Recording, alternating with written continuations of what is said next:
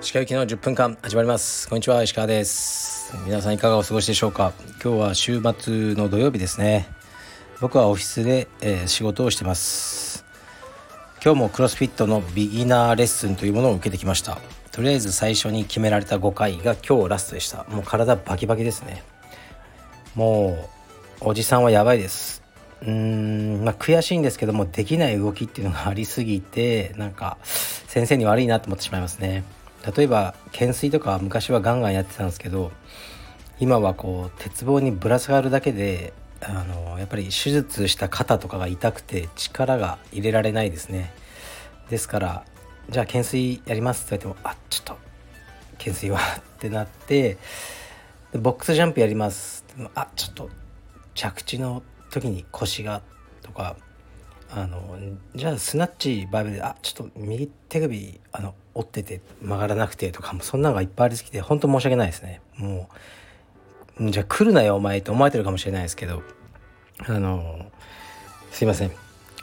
でまあ僕も同じような仕事をしてるんですけど、ね、柔術道場で、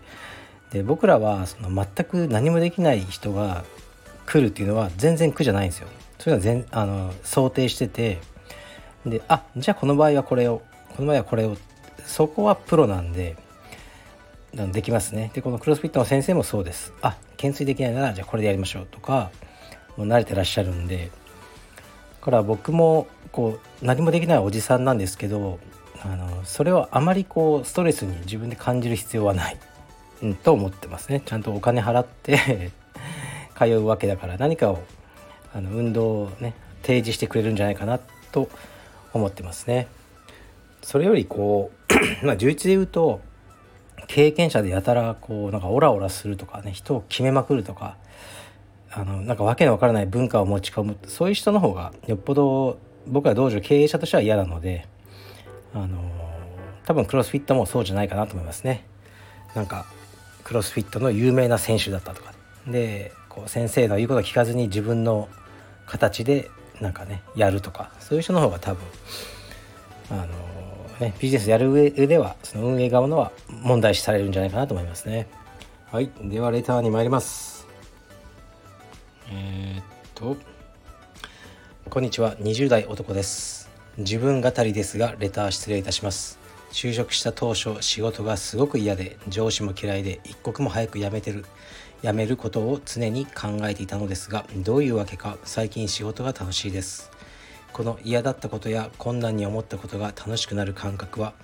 人生で成功体験がほぼなかった自分にしては初めて、かつ驚きの感覚です。石川さんもこのような経験はありますか？よろしくお願いいたします。はい、ありがとうございます。素晴らしいですね。良かったですね。どうせ仕事やるなら楽しい方がいいし、えー、っとねこのねまあ上司が嫌、これも嫌あれも嫌っていうのもあるんですけどね、あのまあ本当にねどうしても嫌な人はいると思うんですけどね、パワハラしてくるとか、まあでもパワハラっていうのもうーん、まあ、言葉選びながら言いますけど、うん、同じことされても何も思わない人もいるんですよね。でも同じことをやっぱ上司に言われてもパワハラだって思っちゃう人もいて、まあねあの責任はないんですけど、どっちかというと、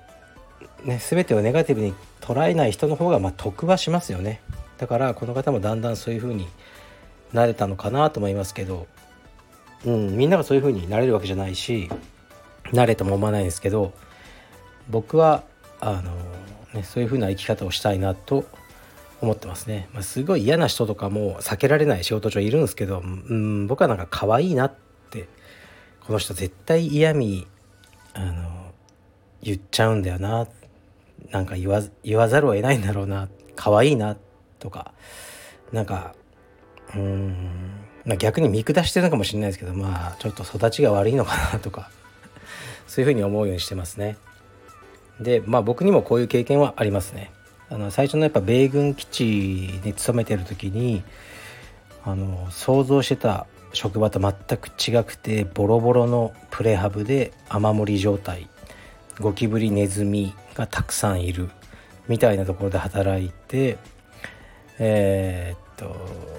とねもう同僚たちも元軍人の荒くれ者えー、全く話になんないみたいな感じでしたね。だから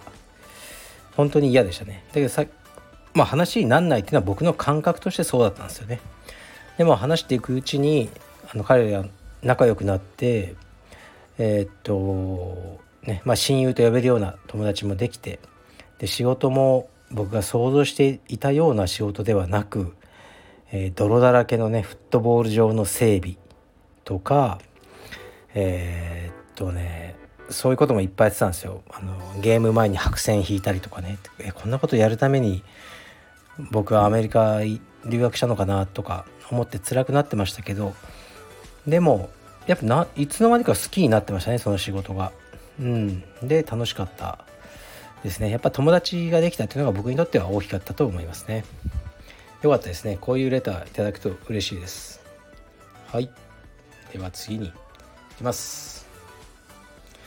えー、鹿さんこんにちは。いつも楽しみに聞いております。ご意見伺いたくお便りしました。私は今一人会社を経営し、業務も一人で行っています。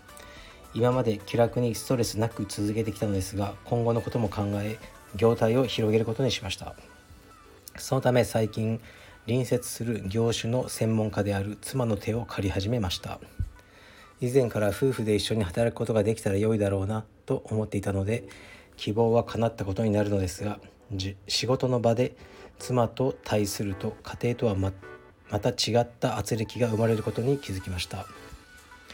ビジネスの話をすることで夫婦間のコミュニケーションが増えた反面、相応の、えー、衝突もあり、今後がっちり一緒にやっていくべきかどうか少し不安を感じています。鹿さんは家族と一緒に働くことにどのようなイメージを持たれますか？ご夫婦で同情主とおかみさんという関係は珍しくないと思いますが、お考えになったことはありますでしょうか？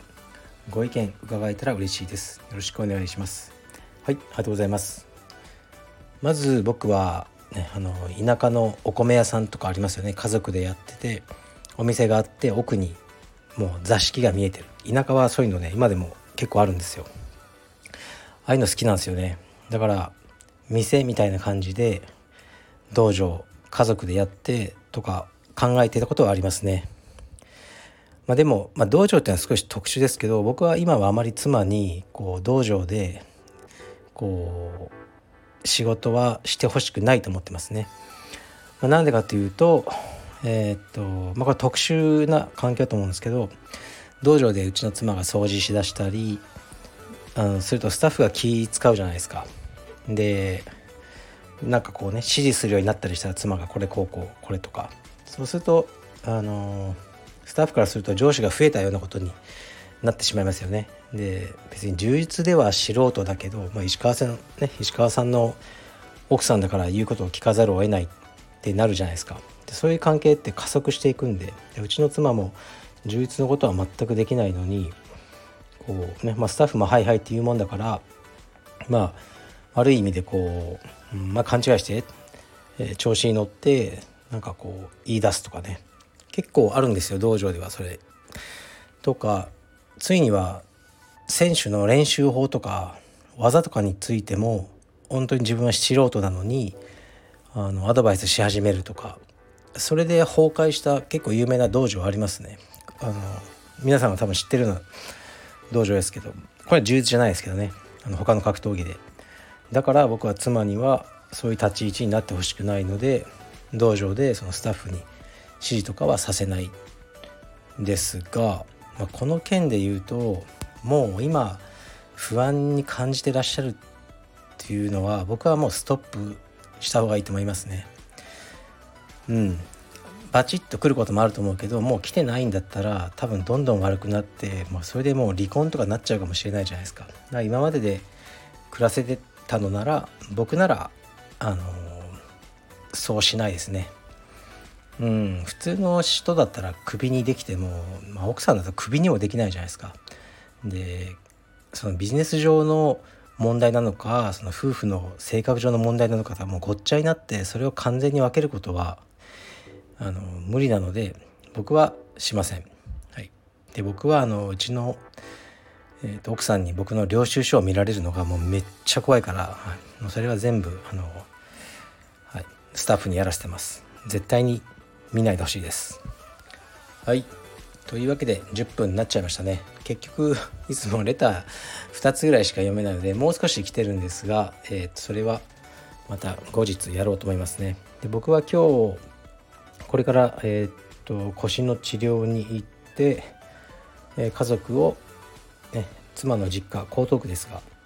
に車で送っていきます。で、僕は帰ってきてもう早速かよって言われるんですけども、夜は映画を見に行きますね。ずっと見たかったケネス・ブラナーの、えー、ベルファスト、すごく評判がいいので、あのー、ちょっとねハードル上がっちゃってるんですけど、これを夜一人で見に行きます。で、なんと今日からしがつのいつかかむいかまで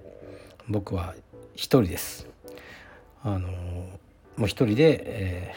ー、暮らします。で、結構ねこれが好きだっていうことをねなんか言ってますけど、たまにはねこういう時間もいいんですよね。はい、ではあの週末皆さん楽しく楽しくいきましょう。失礼します。